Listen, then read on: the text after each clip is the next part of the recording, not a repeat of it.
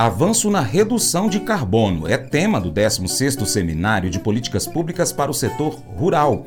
Vamos falar sobre isso, mas antes, pesquisa aí no seu navegador por paracaturural.com ou já digita paracaturural.com. Vai lá no nosso site e cadastre o seu e-mail para receber as notícias. Também, se preferir, pode clicar no banner Zap Rural, você vai para o seu WhatsApp e participa do nosso grupo Boletim de Notícias produtor rural e o meio ambiente. Foram abertas as inscrições para o quarto e último episódio do 16º Seminário de Políticas Públicas para o Setor Rural, que desde o mês de setembro tem abordado assuntos relacionados à agricultura de baixo carbono. O próximo encontro virtual acontece nesta terça-feira, dia 31 de outubro, a partir das 9 horas da manhã, pelo canal no YouTube da Secretaria de Estado de Agricultura, Pecuária e Abastecimento de Minas Gerais, SEAPA, com a temática orientadora Perspectivas para o avanço da descarbonização na produção agropecuária. Discussões sobre o plano ABC, são pauta desta edição. De acordo com o superintendente de Inovação e Economia Agropecuária da Secretaria de Agricultura, Feliciano Nogueira de Oliveira, as três etapas anteriores do seminário já tratavam da política e a sua correlação com o Plano de Ação de Climática de Minas Gerais. Mas, desta vez, a apresentação terá uma característica de balanço.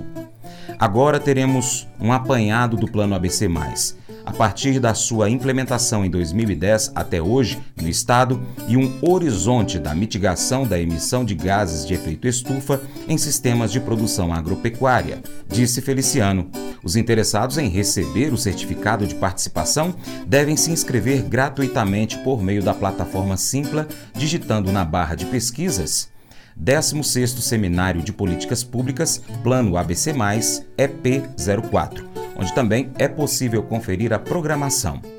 Estão convidados servidores e técnicos do Sistema Agricultura, composto pela CEAPA e suas vinculadas, a Empresa de Assistência Técnica e Extensão Rural do Estado de Minas Gerais, Emater MG, a Empresa de Pesquisa Agropecuária de Minas Gerais, EPAMIG, e o Instituto Mineiro de Agropecuária, IMA, além de representantes de entidades públicas e privadas ligadas ao agro, produtores rurais do estado, profissionais da área, pesquisadores e estudantes.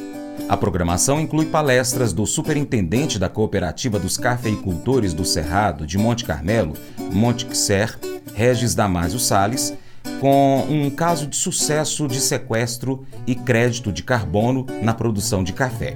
E também do professor da Faculdade São Lourenço, Pedro Bernardes, sobre oportunidades de renda para produtores rurais e do coordenador do Plano ABC, na Superintendência Federal do Ministério da Agricultura e Pecuária, em Minas Gerais, Evaldo Luiz Cardoso, que irá traçar um panorama da política pública no Estado. Após as exposições individuais, os palestrantes participarão de um debate com moderação do superintendente da SEAPA, Feliciano Nogueira de Oliveira, no qual o público da transmissão ao vivo poderá contribuir com o envio de questões. O evento, previsto para ocorrer até às 11 horas, contará ainda com a abertura do secretário de Agricultura, Thales Fernandes.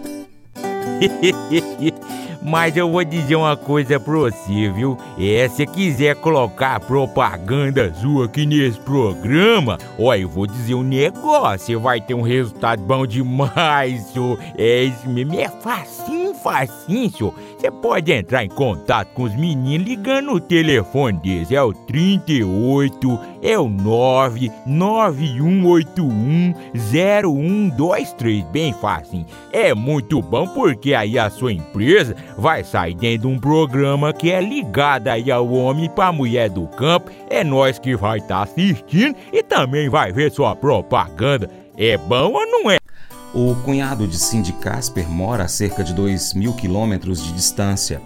Apesar dessa distância, ele sempre foi um membro muito querido da família por causa do seu grande senso de humor e também do bom coração. Desde que Cindy se lembra, os outros irmãos brincam sobre o status dele como favorito aos olhos da sua mãe. Há vários anos, até entregaram para ele uma camiseta com as palavras: Sou o favorito da mamãe. Embora todos tenham gostado das brincadeiras entre os irmãos, o favoritismo não é brincadeira.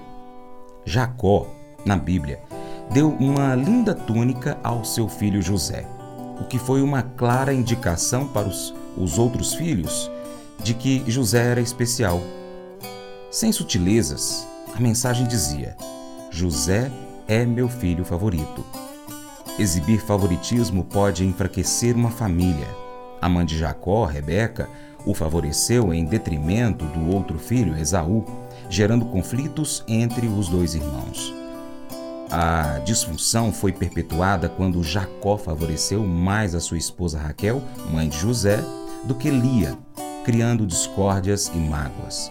Sem dúvida, essa atitude fez os irmãos mais velhos de José o desprezarem, a ponto de planejarem uma forma de matar José.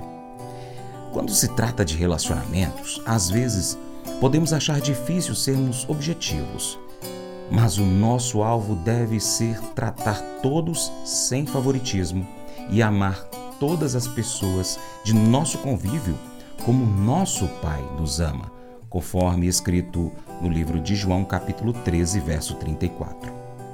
Esse devocional faz parte do plano de estudos Amor ao Próximo do aplicativo bíblia.com. Muito obrigado pela sua atenção. Deus te abençoe. Tchau, tchau.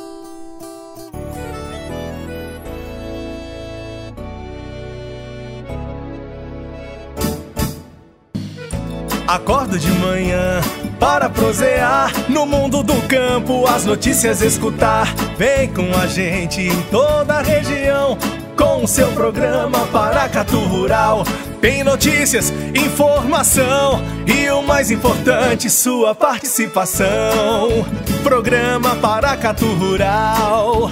Programa Paracatu Rural.